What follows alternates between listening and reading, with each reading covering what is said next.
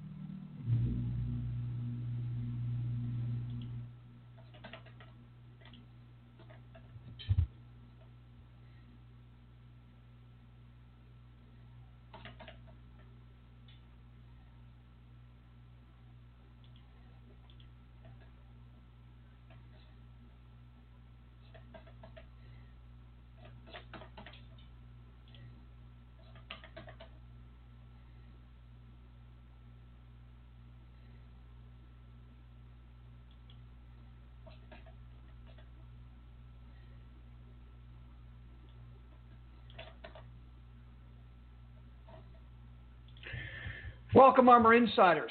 Somebody tell me if this thing is working. Knock, knock, knock. Having a little technical difficulty. Anybody can give me a little heads up out there, I appreciate it.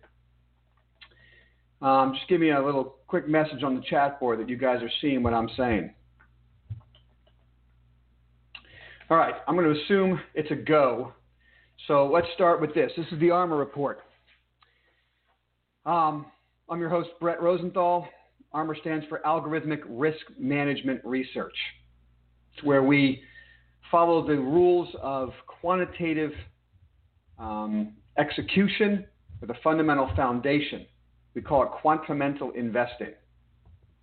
Thank you, Erez, for telling me it's working. Great. So, um, we bring this information to you every weekend. We do it all the time on this channel. Thanks for joining me. Thanks for being here. Guys, this was an interesting week. What we're going to get to today is the week in review, as always on Saturday. We're going to talk about the stock market direction. This is a mechanical bull market. We're going to go over why it continues to grind higher. Okay? We're going to address the precious metals market. Okay? It continues to advance at an aggressive rate, and we think that's going to accelerate. So I'm going to share some thoughts with you on that. And through all of this, we're going to go over some chart patterns. I want to share with you really the breakdown of why we continue to generate alpha at the Armor report. So I'm going to get to all those things, and of course, at the end, I'll share with you um, questions and answers. So uh, you guys can fill up that chat board, and at the end, I'll just start going through it like I always do. So, without further ado, a couple of ground rules. Don't forget, if you enjoyed this conversation, give me a thumbs up. You can always subscribe right down here to both this channel okay, and the Armor Report, which is a, uh, a website I created for you all so we could do a deeper dive into what we discuss uh, on the YouTube channel each week. So you can subscribe right there, you can take a look. Don't forget, all this information I'm sharing with you is information I use to manage my own personal portfolio and that of individuals I manage capital for through our Interactive Brokers affiliation. So I'm not telling you what to do. I don't know you specifically. Okay, if you want more one-on-one guidance, that's what the armorreport.com is for. You can become a subscriber. And we can work more one-on-one. But for the sake of this conversation today, I'm sharing with you what we're doing personally, what we're doing in our portfolios. Um, I've been doing this over 30 years. We generally use algorithms to drive our risk management decisions. We're going to talk about that right now. So I've been calling this a mechanical bull market for a while now. And truth be told, it's been a mechanical bull going back to 2008. The, the minute, um, the minute the, the, the, the world decided to leave the realm of normal capital markets and enter the realm of central banks intervening in a massive way, the rules changed. And a lot of people got left behind because they didn't understand that the rules changed. So a lot of people, even today, I still talk to people today who complain to me about valuations. Can't buy that stock, the valuation doesn't make any sense. And we're going to get to that in a minute because we're, we're going to just we're just going to um, we're going to look behind the curtain so you can understand valuations better. Okay, but suffice it to say, this is a mechanical bull market. Let's go through charts as we explain why and what I think is going to happen going forward. So let's take a quick peek at. Well, that's one of our. That's it's a little a little uh, chart porn for you to start off your Saturday. that's Spotify. Didn't mean to have that up there. We'll go over that in a minute. Wanted to look at here. This is the S&P. Okay. Now, what I've done for you at the Armor report, insiders, you already know this, but let me just take a minute to share the progression with uh, new viewers. At the Armor report, we have on the website the risk monitor. Okay, all that does is tell us what phase of the, uh, uh, the ARMR investing way, what phase we're in in the market. There's three phases.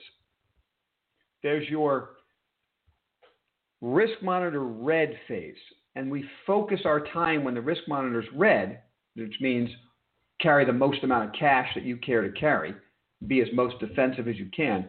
We focus our attention on phase one of these three phases. And that phase is adding names to our whiteboard, doing research. Okay, we've already protected the portfolio. Risk monitors are red, so we focus a lot of time on building our fundamental knowledge and building our whiteboard. The second phase, when the risk monitor turns green, you've got a five day window to put capital to work. So you go to your risk monitor, you're using the risk monitor to tell you what the algorithms are saying, right? So algorithms are what drive, um, I would say, probably all the institutional decision making at this point. When it comes to adding risk or subtracting risk, algorithms drive the market. So at the Armor report, we have our own algorithms, right? We spent about six, seven years developing these algorithms, put them into action, manage capital using it, right? So we use the indexes as our guide, and we have the top seven that we use to, to show us direction, when to raise cash, when to subtract. So the S&P, the Dow, the small cap, the NASDAQ 100, the momentum index, the value index, and the IBD 50. That covers the whole market for us. And when we get confluence across the board, that's how we know to change the risk monitor color from red to green to yellow. Okay, so looking at this chart again, you can see that we risk monitor turns green on the 29th, right here. Okay? And there's a five day window, these arrows, for us to put capital to work. And then when the arrow turns yellow, that tells you the risk monitor has turned yellow. So going back to these three phases of investing following the armor investing way, the red risk monitor phase tells you you're focused on research, build your whiteboard, get ready. The green risk monitor phase tells you now's the time to go to the whiteboard and put capital to work. We just finished that phase. Now we shift to, to yellow on the risk monitor. Okay? And that means we're in the manage success phase, following risk management rules. That's where we are now. And last week was just a beautiful week. It means there wasn't much for us to do. Stocks in our portfolio going up, and we let it go. We're just riding the mechanical bull now. You know, and it's starting to stampede. And while others are trying to catch up, we're already making money. And that's how you generate alpha. It's by putting yourself on the right side of probabilities and statistics over and over again. Putting capital to work when the reward's worth the risk. What does that mean? Take a look at the chart again. If we're buying on the 29th and our stop is the low of the 15th, there's just not a lot of risk there, guys.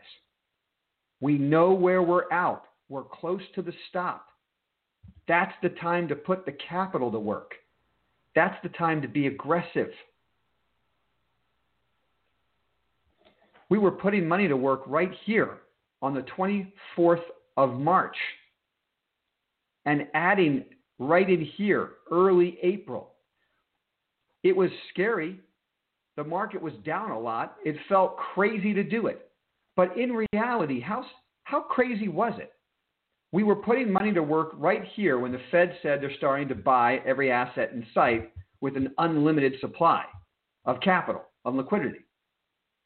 So, what we were really doing was putting money to work here on that announcement, and our stop was a new low. Okay? It would have been one terrible day or one terrible week. I get it.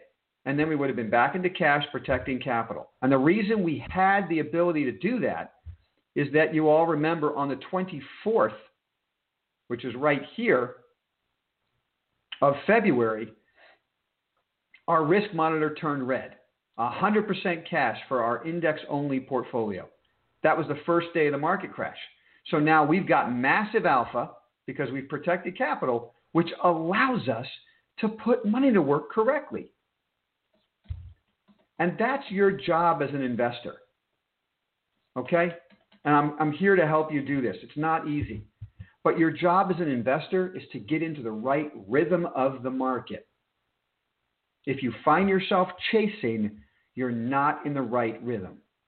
The idea is to put money to work when you feel sick about it, right near a stop. That's when you put money to work. Now, it's hard to pull that trigger because you feel sick. Okay, we use algorithms to help us pull the trigger.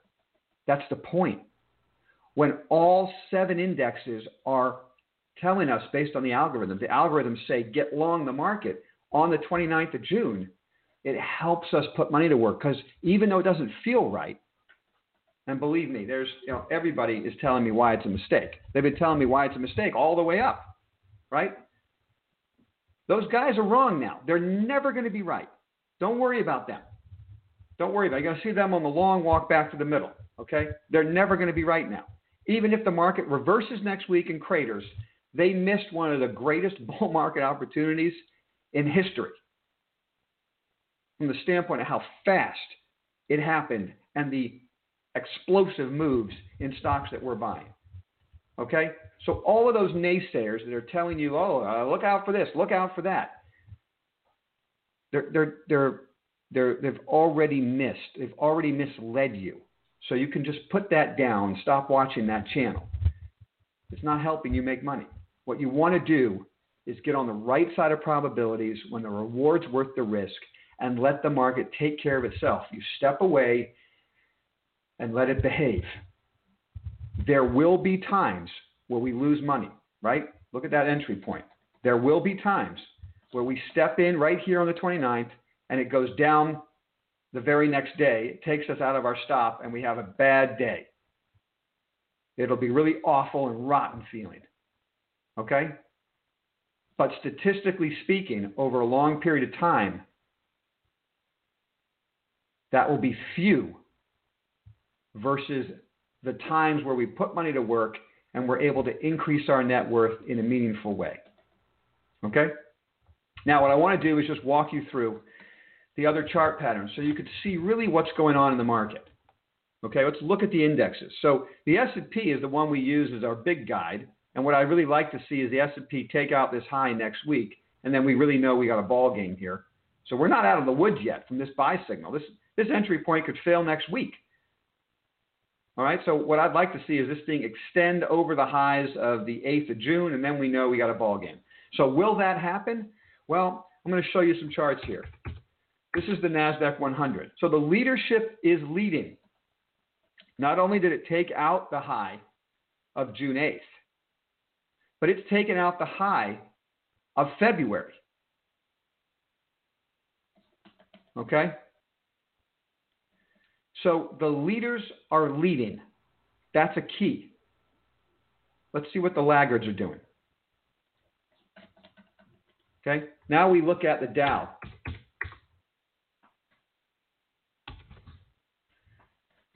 Oops. The Dow. Okay?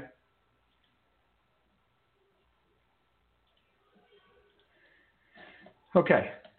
So the Dow, as you can see, is not quite moving higher yet, still in that consolidation period, not above the high of the 6th of July. Okay? Here's the small caps, even worse. Small caps gave us a scare on Thursday, tried to break back below the 50 day, but they held up Friday. Here's the value index, VLUE. Same situation. This is even worse, trading below the 50 right now, but holding the support. But now let's wrap up with the leadership. MTUM, momentum, skyrocketing. Looks very much like the triple Qs. And my personal favorite, the disruptive growth stocks, the IBD 50. Okay? So what we've got here is a market of haves and have nots. If you're focused on the right sectors of the market, we're going to get to this in a minute, you're having explosive growth in your net worth. If you're still focused on old economy names and looking at the market through the lens of what you think is value, you're wildly underperforming and frustrated. Okay, so how do we change that? Um, actually, before I get to that, I want to share with you one more picture here because I think this is important. Okay? If you want to know where the market's headed, if you're curious on whether or not this should break out to new highs or if it should fail, I submit to you look at this chart. Okay? New highs on corporate bonds. This is an ETF of corporate bonds that the Fed said they were going to start buying on the 23rd of March. That was the bottom of the stock market. This is now hitting new highs. Bonds lead equities. Bonds lead equities. Bonds lead equities. Remember that. Write it down. So, my question to you, if you're still unsure about stock market direction, if you're still unsure about the mechanical bull market we're in, my question to you is how can the market really go down when LQD is making new highs? Give me a scenario where that makes sense. Now, can the market go sideways? Can, can it have terrible days during the week? I'm not talking about that. Of course it can. Of course it can. But by the end of the week, the market gets marked up. Why? Because corporate bonds are blowing out to new highs, guys. This isn't rocket science, you know. I'm I'm sorry. Maybe I make it too simple on this show. You know, maybe I should be like the guys on CNBC and I'll come up with all these metrics and all these reasons why the market has to do all these things. It's really simple. I'm going to share it with you right now. Ready? Grab a pen, a piece of paper, write this down. I'm going to wait for you because I think you should write this down. The way to generate alpha in this market is to understand a new valuation equation that we're managing money under. The equation's simple liquidity plus pandemic triggered accelerated growth equals stock price explosion. That's the equation. I wrote it right down here for you so you can see it. That's the equation of how to build alpha. You understand that there's liquidity explosion, which is the Fed adding liquidity like crazy. You look for companies whose business models have accelerated dramatically because of the pandemic trigger. And those are the stocks to own. And they skyrocket. We're literally seeing these companies go through what analysts thought. If you looked at analyst expectations pre pandemic for companies like Spotify and Slack and Team and you know um, Splunk and Netflix and Microsoft. Okay, if you looked at the expected growth, and then you see what's happened since the pandemic, the growth has been pulled in three to five years out in some cases. Livongo, Chegg, The growth expectations three to five years from now are happening in three to five months. And you're still asking me, why can I, how can I buy this stock? Uh, the valuation's not right.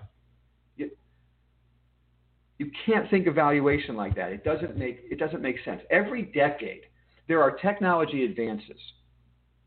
And the stocks explode when a trigger occurs that wakes up the investing public to these advances.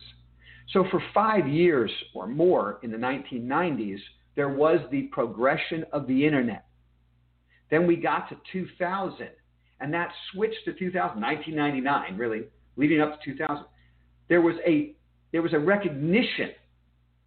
Trigger events occurred that created recognition in the minds of investors, and those stocks went ballistic for a couple of years. Don't tell me what happened in 2000, 2002 to 2001. I don't care about that. I'm talking about right now. We're making money. We'll deal with protecting capital next. When the risk monitor goes green, you put capital to work. Then we manage the risk. All right? So every decade, these things happen. And so what happened in this decade is that for the last five years, cloud computing, cybersecurity, these stocks were already doing well. Okay? Um, um, the work from home idea, people didn't even realize at the time, but Teladoc was already doing well before the pandemic because there was a change coming. Technology was changing the way the world worked. But the pandemic was the trigger event that's woken up Wall Street, and that's why money's pouring in, along with liquidity. This is my last thought on valuation, okay? Just don't ever bring up valuation to me again if you're not willing to understand or acknowledge that if you have a million dollars chasing a thousand shares, the valuation is going to be X. If you then have $10 million chasing a thousand shares, what do you think the valuation is going to be? It's just simple supply and demand. This isn't hard to believe, hard to understand, you know? I mean, you know, you could spend $100,000 at Wharton trying to figure this out, or you could just take a simple economics 101 class uh, freshman year of college and you'll understand what's happening. The Fed's massively adding liquidity. The supply is relatively even. Prices go higher. Okay? All right. So, um, just to walk through some more charts with you, we talk about uh, um, these disruptive growth names, and let's just look at Spotify for the fun of it. Okay, here's the Armor ad. We added the stock right here, 157, uh, uh, yeah, 157 and change. If you guys remember, that was a um, relative strength breakout ahead of price. If you guys remember this back then, just squinching it up for you so you could see. So it was breaking out above this range, right? In case you want to know why we buy these stocks, breaking out of a nice rectangle formation where the relative strength already hit a new high. We bought the stock there, goes higher. We add to it on the 15th, okay? And the stock is skyrocketing. Perfect example of a company whose business model accelerated because of the pandemic.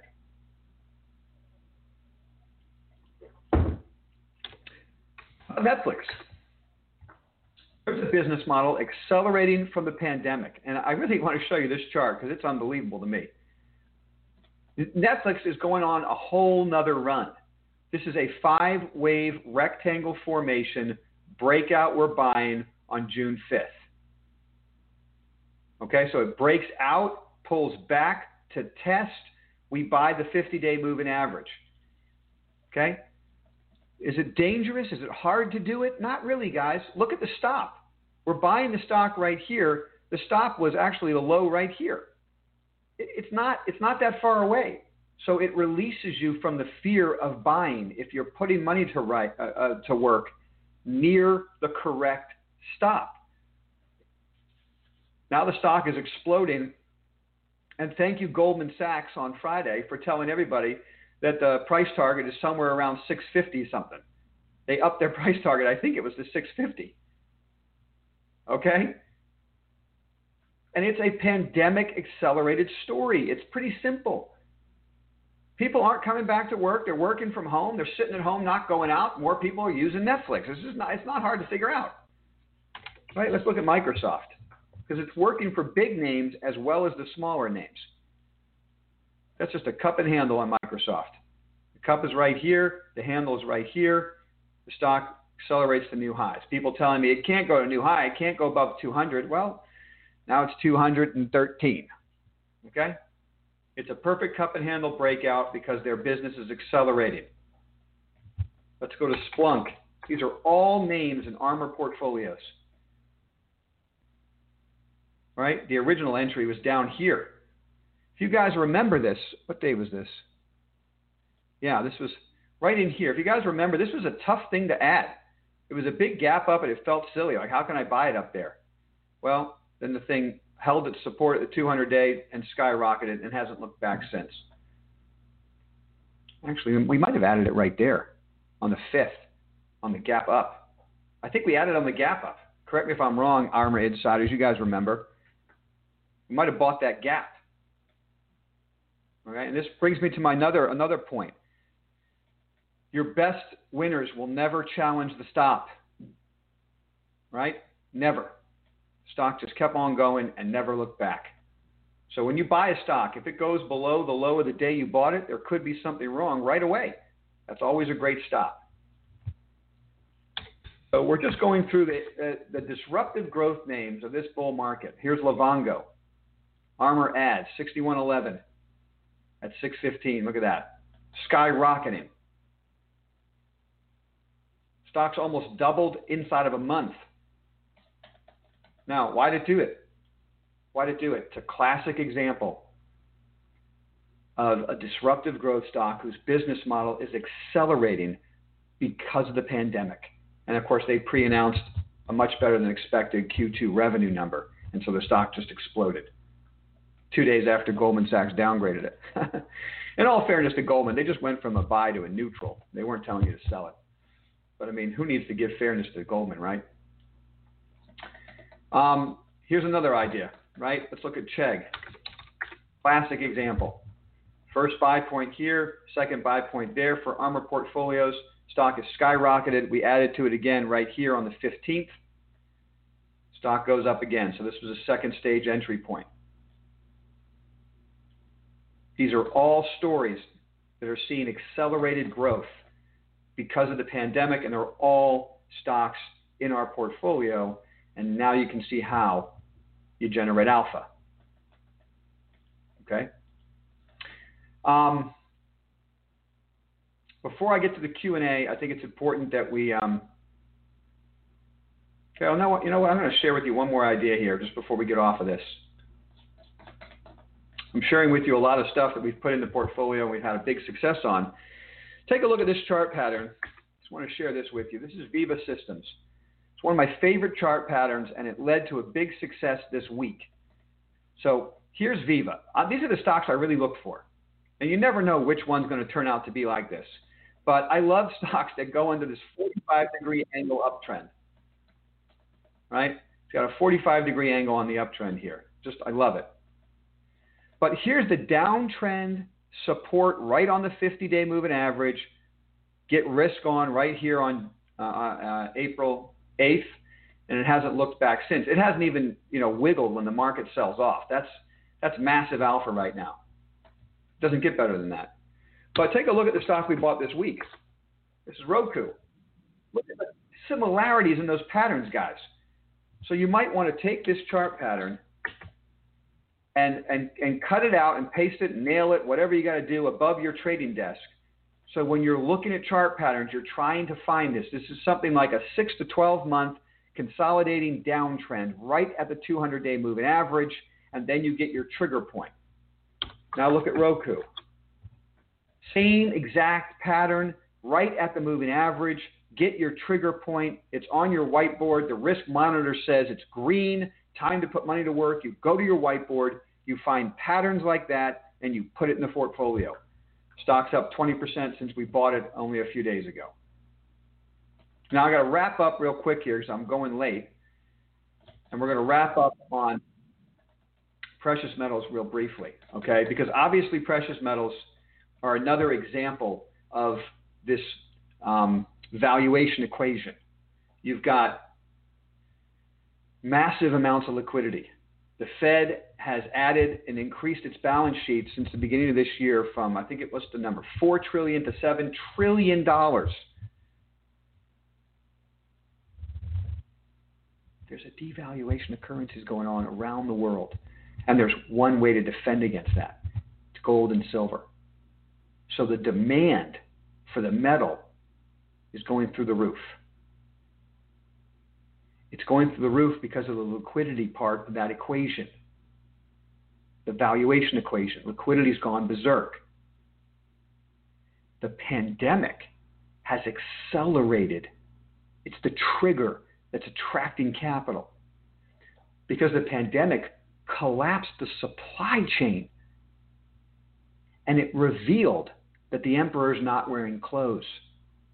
There's a bunch of bullion banks that have been gaming the system for a decade, creating worthless gold and silver paper in the COMEX market, more paper than can possibly be backed up by the metal. And nobody cared for a decade. And all of a sudden, you have the trigger event of a pandemic. Supply collapses. So all of a sudden, people realize there's no supply for the normal amount of demand in the spot market. Hold on a second. Look at all this ridiculous amount of paper that's out there. It can't possibly be backed by the metal. The emperor's not wearing clothes, and the street is waking up to it. So it's precious metals are a perfect example of the new valuation equation. Massive liquidity, creating massive demand, and the pandemic created a collapse in supply that shows people there's something nefarious going on in the space. Now, if you're paying attention to precious metals, you already know this. Last year, JP Morgan criminal charges for rigging the silver market. Okay? That's progressing. We think we're going to see, based on the rumblings, that there'll be an announcement of massive fines for JP Morgan, maybe some jail time for some traders. Okay? And it seems like last week, JP Morgan is trying to bring their um, contract sizes down. Um, I think the it's supposed to be somewhere like 3,000 contracts on COMEX, and they're way above that. So they're trying to get in line with reality. I mean, it's just not reality. The amount of contracts can't possibly be backed by the physical. So people are finally waking up to it. How do we know this? Because look at the spot market and the front month delivery contract for silver. There's a 30 cent spread there, guys. It's unheard of. It's unprecedented at this late in the delivery month. The reason it's what, what does that mean? It means that that 30 cent spread should be arbitraged. If you believe you can get silver in the spot market, you can deliver it to that delivery front delivery month, right?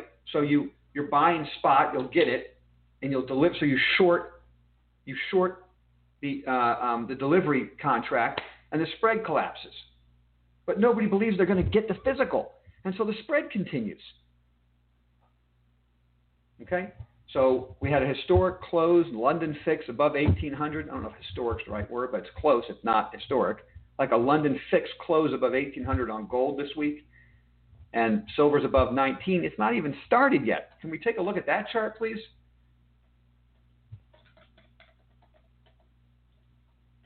Look at SLV. I use SLV as an example. I'm not buying SLV. This is an example of an asset that I don't think has real metal behind it. But just to, so you can look at what happens, first of all, what happens when silver actually gets going? Okay? Look at what happened the last time silver, people woke up to the silver situation, September of 2010. The price was 19 and change on this asset here, right? And it skyrocketed to 50 and it did it in one, two, three, four, five, six, seven, eight weeks. Okay?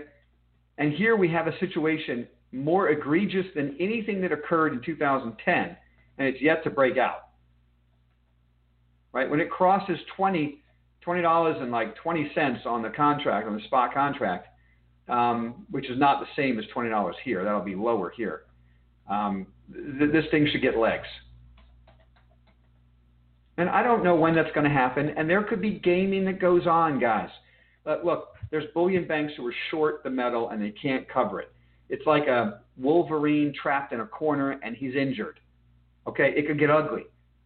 There could be raids on silver. They could all do all kinds of things. They could wreck it next week before it reverses and skyrockets by the end of the month. Who knows? But we do know the new valuation equation. The precious metals are in the crosshairs. So um, those are my thoughts for this week. Um, I don't know what's going to happen next week. I don't predict. Okay, all we do is read and react to the market. That's the armor investing way.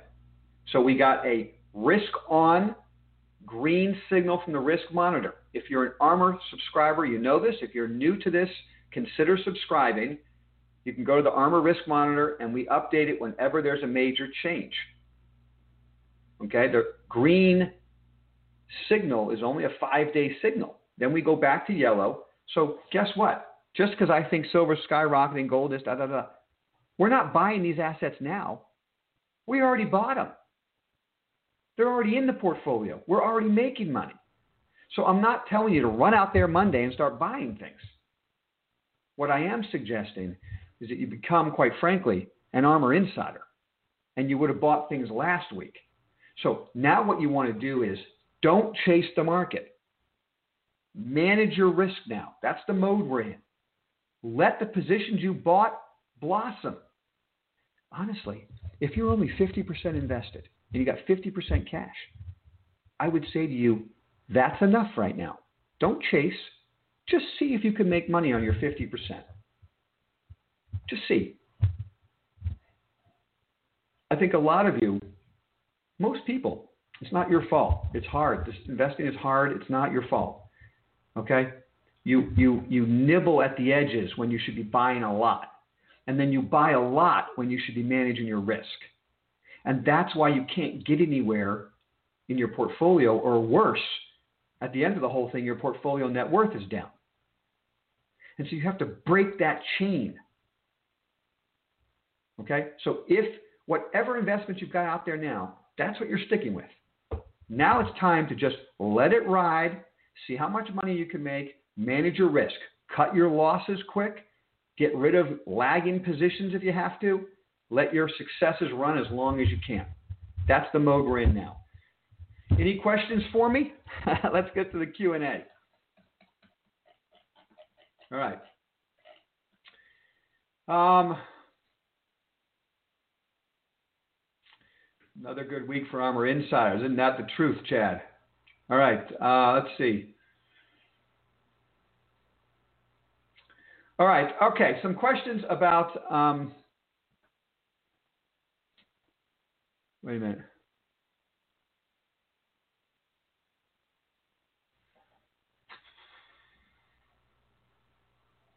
Okay, QRVO. Jason Abbott looking at QRVO. Let's take a look. This is a name that's actually on our uh, in our portfolios. It's in our armor portfolios, Jason. Okay. So let's take a look. This is the weekly. That's the monthly. Let's look at the daily. Yeah. So all right. Um, whoops. I'm not sharing with you.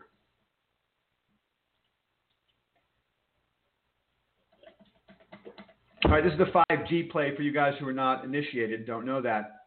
This is 5G um, one of our favorite 5G names. There's nothing wrong with this pattern, but I'll be honest with you, it's also not leading, right? It's not a leading stock yet.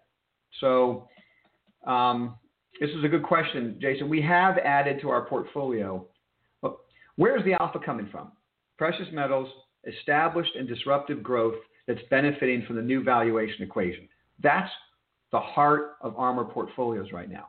But on Monday of this week, we added a couple of names that are economy reopening type of names. I don't know why 5G and semiconductor names are, well, I guess I do. They're, they're more tied to economic growth than, let's say, a Netflix or a Spotify. So they haven't really moved up yet. And we did add those names at the at, on Monday, which was the, the day the window closed for adding new ideas. And this was one of them that we added. So I do like it. Um, and I'm I'm wondering if that close we had. Take a look at this chart. That's the uh, IBD 50. So you can see the, the accelerated growth of the disruptive growth stocks. But here's QRVO. So I mean, it's right in the buy zone, right? O'Neill calls it a pivot zone, right? We need to see it take out these highs here, and it should really get you know get some lift off. Um, here's another name we added uh, on Monday. That's an economy reopening name. Hey, we added shares of Disney. We did that. Um, Friday, one, two, three. We did that right in here. I think it was right there. I think it was the sixth. We added Disney on the sixth, 113 and change. Stock had a nice close in here.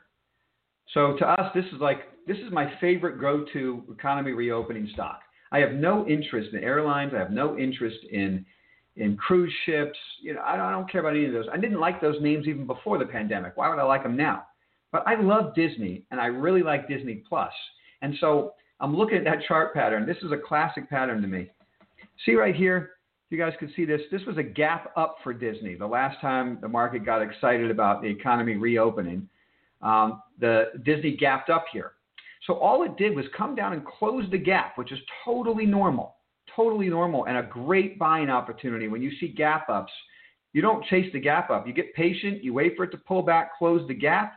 Sometimes, sometimes, and you get that entry point. That's what we got in Disney. So Disney, QRVO, couple semiconductor names.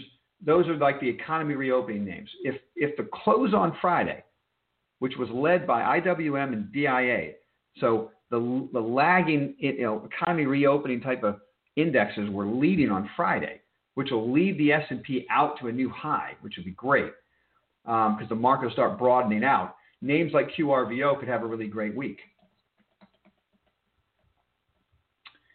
Uh, and Brett, we trust. Thank you very, very much, DC. But please, please understand, guys. You know we're having lots of fun right now, and and I'm enjoying it with you. And and, and this is tons of fun. But the market's not always going to be like that, right? I mean, we're getting a unique window right now, and there'll be times where it's not as much fun. You know, we'll put a bunch of positions on, and we get stopped out of everything.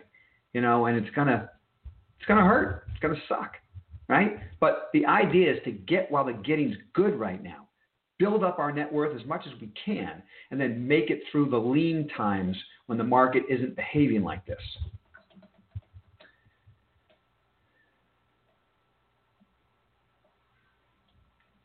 Thank you, Tom Brady. I, I try to do research for you guys. But, you know, honestly, it's lots of fun. The insiders, you guys are bringing me a lot of quality ideas. You know, I can't see everything. It's almost like you're, you're, you know, you're bringing in ideas to the Slack room. And that's part of the benefit of being an Armor insider. We're all in the Slack room all day today, uh, all day during the trading session. You've brought me some really interesting ideas that I can then go do research on. And if they make the cut, man, they make the Armor whiteboard and they've led to some serious profits for us. In fact, you guys remember, you guys remember that day when we first started buying Spotify at 157? And I said to you guys in the Slack room, why do I want to own this stock? Like, I don't even get it. Why do I care about a podcasting company?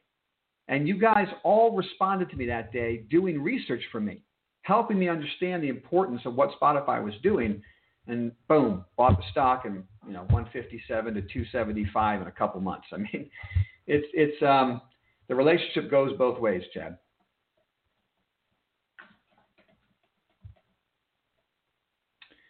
Let's see. Um, all right.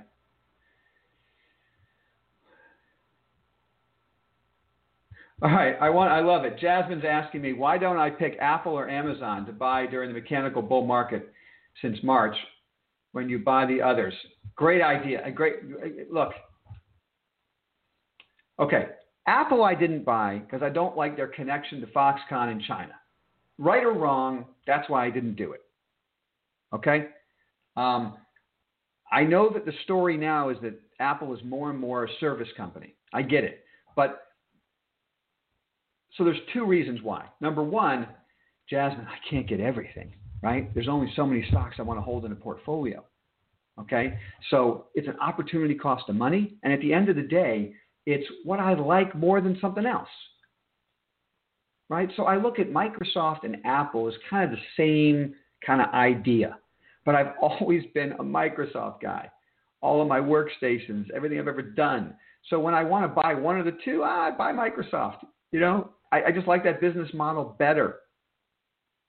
I like that business model better. And I don't like anything that has to do with China at the moment. How about ever? So to me, it's an opportunity cost of money. I can't own every stock. Ideally, a portfolio should have, I don't know, no more than 20 stocks in it. I, mean, I know right now we're covering more than 20 stocks, but ideally, a portfolio should have 20 stocks in it. No more than that, sometimes 10 stocks. All right. And Amazon, every day I feel sick I don't own that name. You know, I just missed it. What can I say? I got Netflix, I missed Amazon. I can't stand that I missed Amazon. Okay? Based on the amount of packages that end up at my doorstep alone, I should have bought that stock. If you think about it that way, I could have bought Amazon and it could have paid for all of my packages.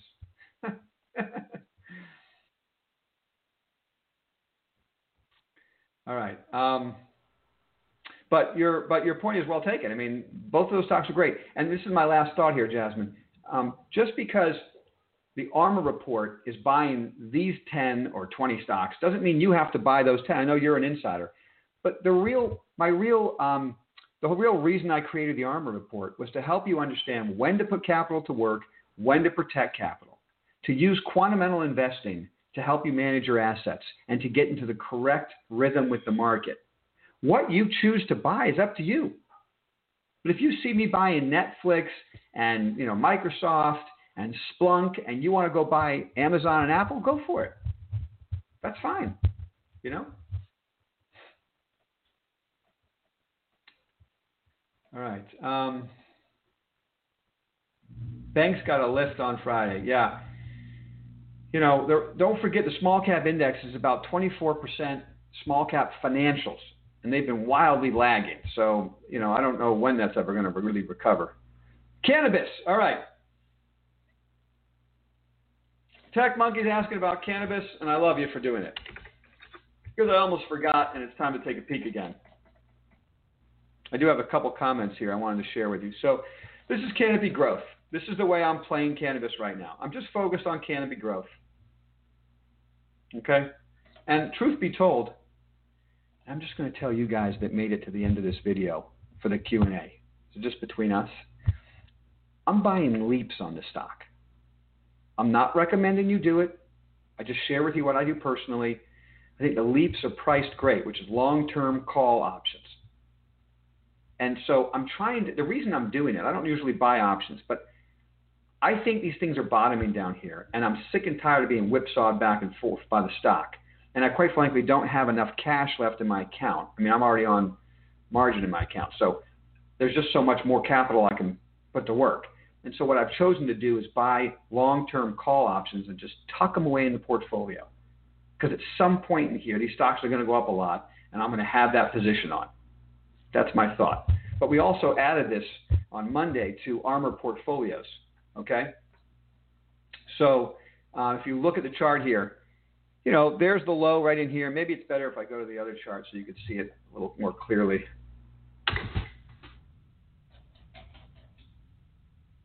And, and to me, canopy growth is really a CBD slash uh, uh, cannabis trade, right? If there's ever a ruling from the FDA that you can sell ingestibles at whatever quantity in the U.S., but this stock goes berserk, along with all the other companies that have footholds in the CBD market in the U.S.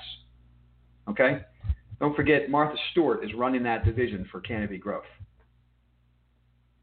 You know, like her or hate her, she knows how to push product. So this is Canopy Growth, right? So, you know, we're still kind of, that, that doesn't look like it's right. Something like that. You know, we're still in this third. We got to break this last trend line, depending on how you want to draw that. So it's just meandering inside of this space, and it had a great Friday, right? I also, you know, we also like Aphria, but I don't own that right now. I just don't have room in the portfolio for a lot of these names. So the names that I do like, here's one. I like GW Pharmaceutical. Cannabis play, but it's a biotech play. Foot in both worlds. Okay? You know, and those of you who've been on this channel know that we follow this stock a lot. Just GrowGeneration. Okay? But let me um let me share some quick thoughts on cannabis. So I do think they're bottoming here. I don't know what the trigger is going to be that gets these things to skyrocket. Is it possible that um, we have a new, you know, God, I hope it's not the case, a Democratic president, um, and that opens up the floodgates for these investments? It's possible. So it could be a great hedge for the rest of the portfolio that would plummet when um, somebody else takes the White House. Um, because of the, and this is not a comment on Democrats or Republicans. I'm not one way or the other. All I care about is a meritocracy. I want the United States of America to, to continue to be a meritocracy, right? You work hard, you can get ahead. That's what I want. Um, that's what this country is based on. So any socialist values that don't adhere to that, um, uh, I, I, really um, I would really fight against. And uh, I also would say that I don't want to get off on a political rant, but um, if you actually dramatically increase taxes and create capital controls on an economy, it wrecks the economy and it wrecks the working man. Just ask anybody who works under an economy like that. They'll tell you. A lot of them are immigrants here in this country that came here for the opportunity a better life, just like my great grandparents and a lot of people in this country. We come here because it's a meritocracy. You work hard, you can get ahead. So, anyway, um, but these stocks, cannabis stocks, could be a major beneficiary of that. I don't think they go down if you know, Trump gets reelected because they're already here. But they may go up a lot if Democrats take control, right? So maybe that's the trigger that gets them to go. I don't know. But I will say this I'll wrap up with this thought. Um, I know that we're seeing some movement in the U.S. MSOs. I get it. And if you guys want to buy them, go ahead and buy them. But please understand that these stocks are incredibly thin. Um, one of the largest clearinghouses, which is Pershing, at the end of last year, stopped clearing these trades. Okay? All right, so you have a major movement against you in U.S. cannabis companies until the federal government changes the legality of it. So you want to buy it because one day there might be an announcement of a change in legality issues. Okay, great. But do you really think that's going to happen between now and November? How about now and the end of the year? We got other major problems in the country. I don't think anyone's about to legalize cannabis. Maybe it's a 2021 issue. I don't know. So, can they go up a lot from here? Have they already gone up a, lot off the bottom? Absolutely. And you can play them. But if you want to know why I don't buy them, it's because I buy liquidity, because liquidity equals safety to me. And I can't go out there and buy stocks that trade on the Canadian Stock Exchange. It's not com- I'm not comfortable with that. Okay? But I wish you the best of luck if you're doing it. Don't let me stop you because I know that cash flow being generated by U.S. MSOs in many cases is better than what's going on in Canada. So, anyway, those are my thoughts there on cannabis. Also, the last thing is don't forget, cannabis goes up with the economy reopening theme. So, when you start to see small caps and the Dow lead the market higher, cannabis stocks have a tendency to run. So, you better own them now. You don't want to chase them when they start to when they really blow out, you can't buy them that day because those runs tend to be short-lived. Okay. And and Erez, I, I mean, I'm with you. I love those are my two two of my favorite names, right? Uh, probably the third one is is uh, Curaleaf. I think Curaleaf and um, um, Green Thumb, maybe Cresco Labs, and to a lesser extent, um, um, Trulieve. Those are the top four, probably.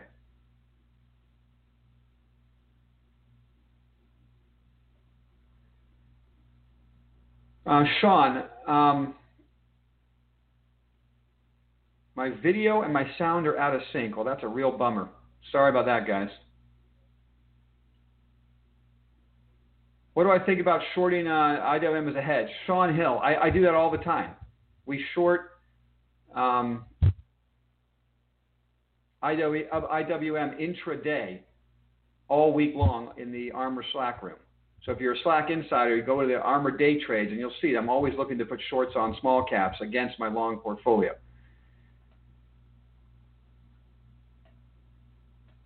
CNBC, a bunch of carnival barkers, absolutely. Video is fine, Tom Brady. Oh, good. All right, great.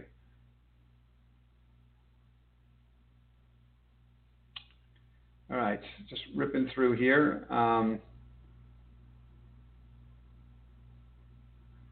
Anthony, OTRK versus Livongo. Um, yeah, I was looking into that. Oh, you were not, you're not the first one, RK, to, to tell me about that stock. Ontrak. Yeah. I looked at it. Um, I guess it's just a little too small for me, and I just don't have room in it right now in my portfolio. Here it is. But you're probably not wrong about that. Um, I can't remember exactly what I read about it I didn't love about it. I can't remember. Sorry about that, but it just doesn't make the cut for me. But um, but but you're right. It's it's in the right space. It's in the right space.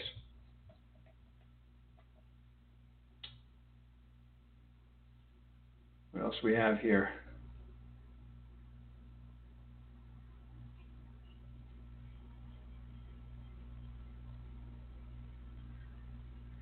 All right.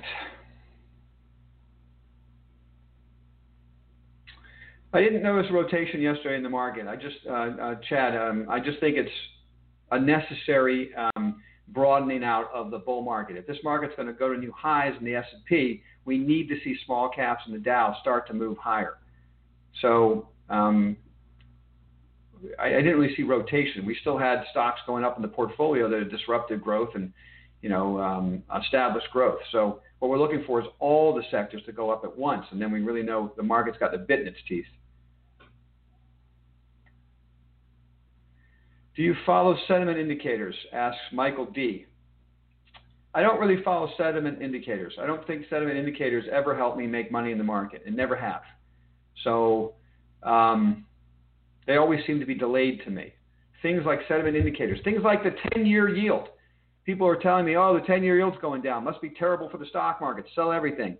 They're completely misunderstanding the new valuation equation. 10 year yields are going down because there's a massive amount of liquidity sloshing around in the world and it needs a place to go.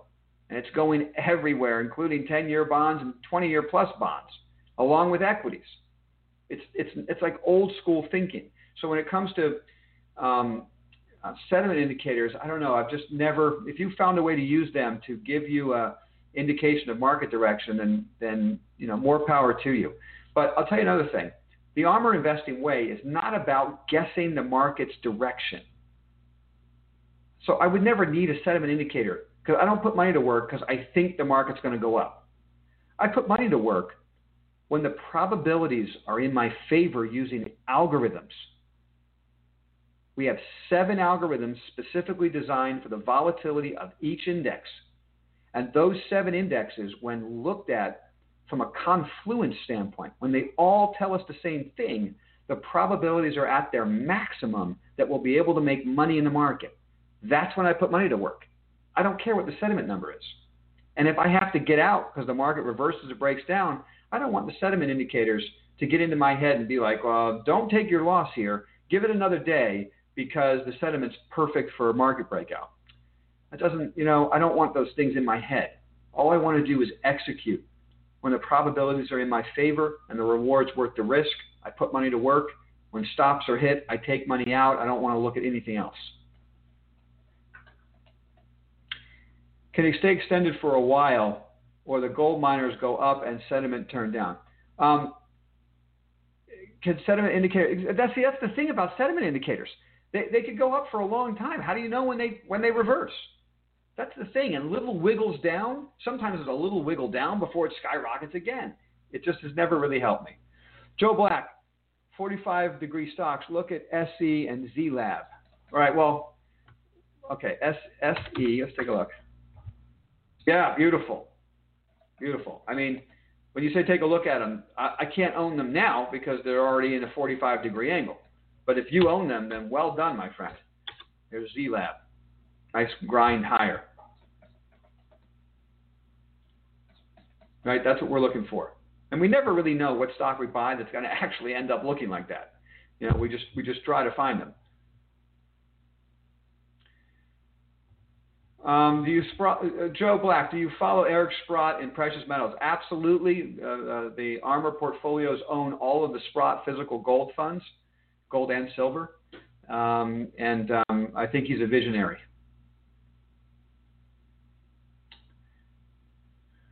Matt S., can you talk a bit about hedging and why you use puts overnight instead of shorting? So, Matt, um, and you're an Armor insider, so you've been hearing about this all week. Um, because I want to limit my downside if the market goes against me. That's why I use puts overnight. When I use puts, I do it on UWM and DDM, which is the ETFs that are twice the performance of the underlying indexes. So naturally, those assets lose value every day because they're using futures and options to create that um, uh, 2x performance. So when I buy a put, that loses value every day also. So I feel like it's one to one there. We're both losing value every day. Does that make sense? And then what I've discovered is on down days, the market gaps down, the profit I make by owning the put that day is it has been this way since I started doing this. I don't know if it'll continue, but it's at least twice as much as the loss I incur if the market gaps up the same percentage. I don't know why that is. Maybe it's because when the market gaps up, let's say 1%, um, the, the, the option doesn't lose its value as fast because people are still afraid.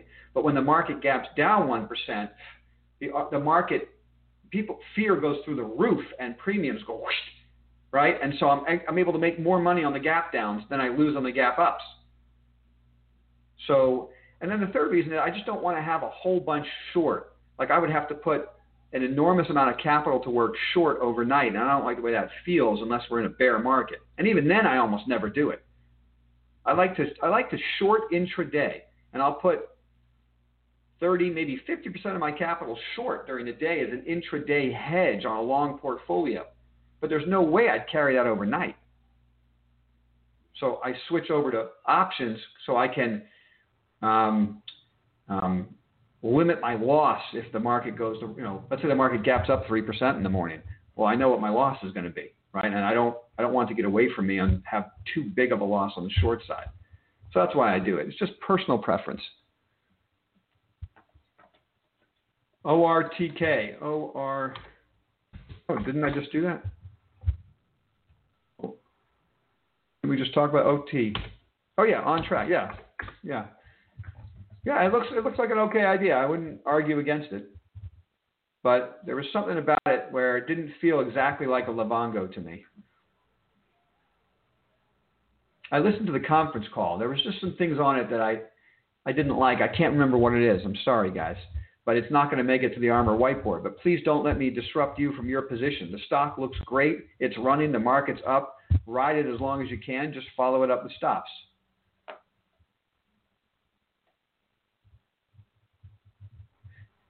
Linda Smith, anyone know what silver has actual assets? I'm not exactly sure what you mean, but Anthony answered you correctly. PSLV is the answer. That's the Sprott Physical Silver Fund. The silver is held in a bank outside the banking system in a vault, audited four times a year, and if you hold on to PSLV for 12 months, you can actually demand delivery of the bars. Trump going back to gold backed dollar. that would be the greatest ever, Linda. If that happens, our gold positions are going to go through the roof. And I don't disagree with you. It's not even Trump having to go back to a gold backed dollar. It's just that um, I can't remember. I wish I, I got to find the statistic for you, but gold is carried on the books of the United States government at something less than $1,000 an ounce. So supposedly, you know, Fort Knox has, what is it, 8,500 tons of gold, the largest gold holding for any country, and it's carried on the books somewhere under, I think it's, don't quote me, I don't know, somewhere under $1,000 an ounce. So people are afraid of the, the deficit and how bad it is and all this extra debt we're taking on. But you see, that's a liability on the U.S. government's balance sheet. And an asset is gold, valued somewhere, I think, below $1,000 an ounce. So what if they just revalue gold at $2,000 an ounce? All of a sudden, the books balance. You don't even have to go back to the gold standard. Just revalue what's on the books. Okay, do you run a specific valuation model? No, I don't run a specific value. That's my whole point. Valuation changes based on liquidity. So valuation model, models are worthless if there's a massive amount of liquidity being added. How do you know what the valuation of something is? It's the classic tide that comes in and all boats go up. So you can't tell me where the top of the valuation is until you can tell me that the Fed's going to stop adding trillions of dollars and start reducing. Then you've got a problem with valuations. Until then, valuation models don't work in this market. Sorry. I know that's what they like to teach at business school. Time to start buying AMD. It, it, it, look, the time to start buying for me was last week. I mean, two weeks ago, right? So the risk monitor is now yellow. I'm not buying anything anymore. All I'm doing is managing risk. And if I were to buy a new name, I have to sell something else in my portfolio. I'm not committing new capital. So, I mean, AMD certainly looks okay, but it sure is long in the tooth here. I mean, this chart pattern, this chart pattern should have broken out a long time ago. This doesn't need to be here. And it, it just didn't. But, you know, if it takes out 60, it could get legs. There's no doubt about it. Um, a favorite semiconductor pattern to me is this.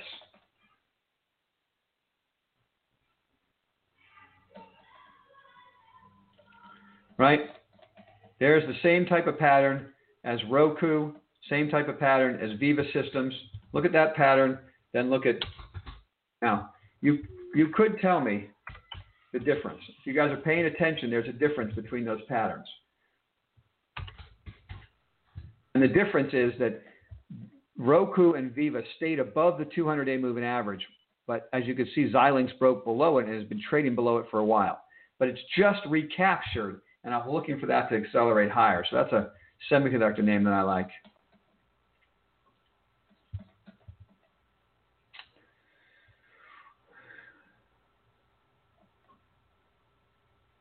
Okay. Do you guys go long VIX? I don't ever buy VIX. I've never bought VIX. I, shouldn't say that. I tried to trade VIX for a while. I committed a lot of time and effort to figuring out how to trade VIX, and I couldn't do it. Some people can. More power to them. It doesn't help me. I'd rather short indexes to hedge than own VIX. Because what was happening to me that really frustrated me on an intraday basis is that the market would crater for a couple hours and VIX didn't move. So it didn't give me any protection. Whereas if I had just shorted the small cap index or the Dow against my NASDAQ 100 and, and IBD 50 investments, I could have had a perfect hedge. And so that's why I'd rather short the indexes than go long VIX.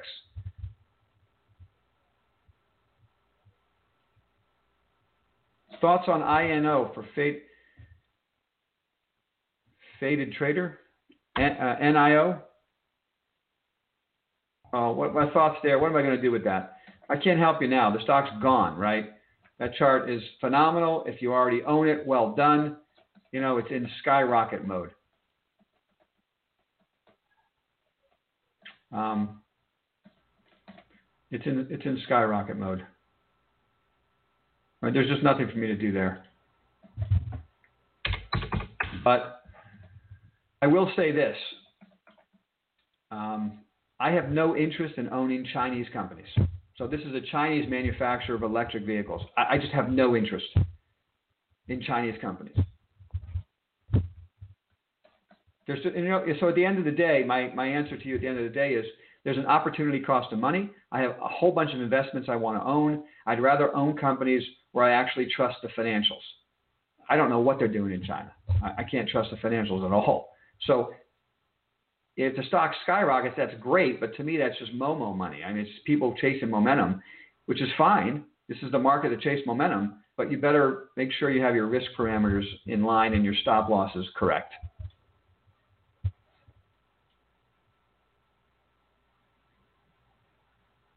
Just added Apple.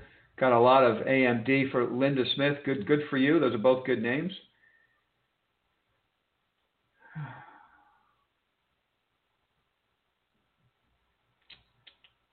All right, I'm going to wrap up here, just swinging through. Yeah, Matt, I already talked about Canopy Growth. I, heard, I hope you heard that. Oh, good. Yeah, you did. Right, the leaps. I'm not expecting anything out of the banks. I don't really care about that sector. Again, opportunity cost of money. I hope they do well. That would be great for the whole market. I can't imagine how they're doing well in the economy and yield curve situation. So I don't know. How about we decrease the cap gains tax rate? That would be absolutely beautiful politics for dummies. You get it. You get it. Decrease cap gains rate, not increase it. Yeah, break. Okay, uh, Hexo, good for leaps. Buy one dollar calls. I don't know. I don't know Hexo. When the stock is that cheap, I just buy the stock itself for me. But all right. SPCE. Virgin Galactic. Yeah, I mean the chart looks like it's breaking out here, but again, opportunity cost of money. It just doesn't. It just doesn't make it to my my whiteboard.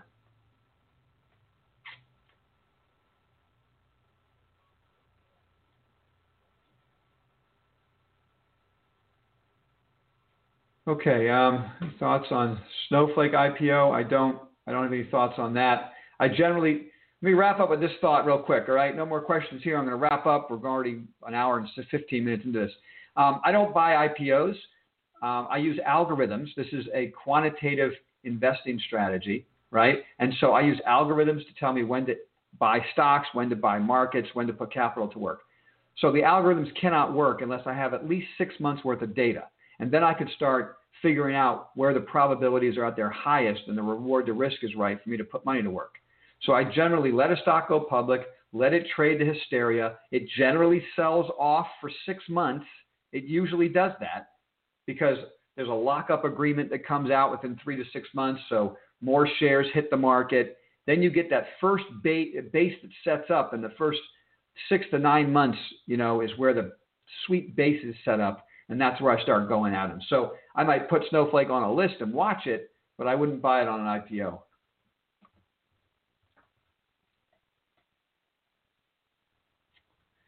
Um,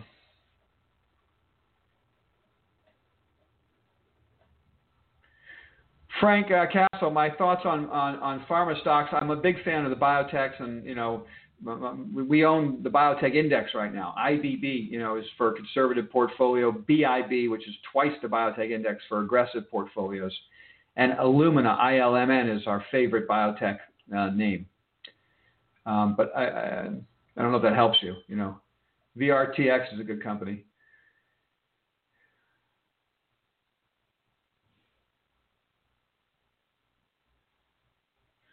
Um, uh, okay, Jasmine, last question. You get the last question, Jasmine. All right, Tony, Tony T, I'll answer this question. Does the Fed buy debt of companies incorporated in Canada like Mag Silver? No. I'm fairly certain they don't do that.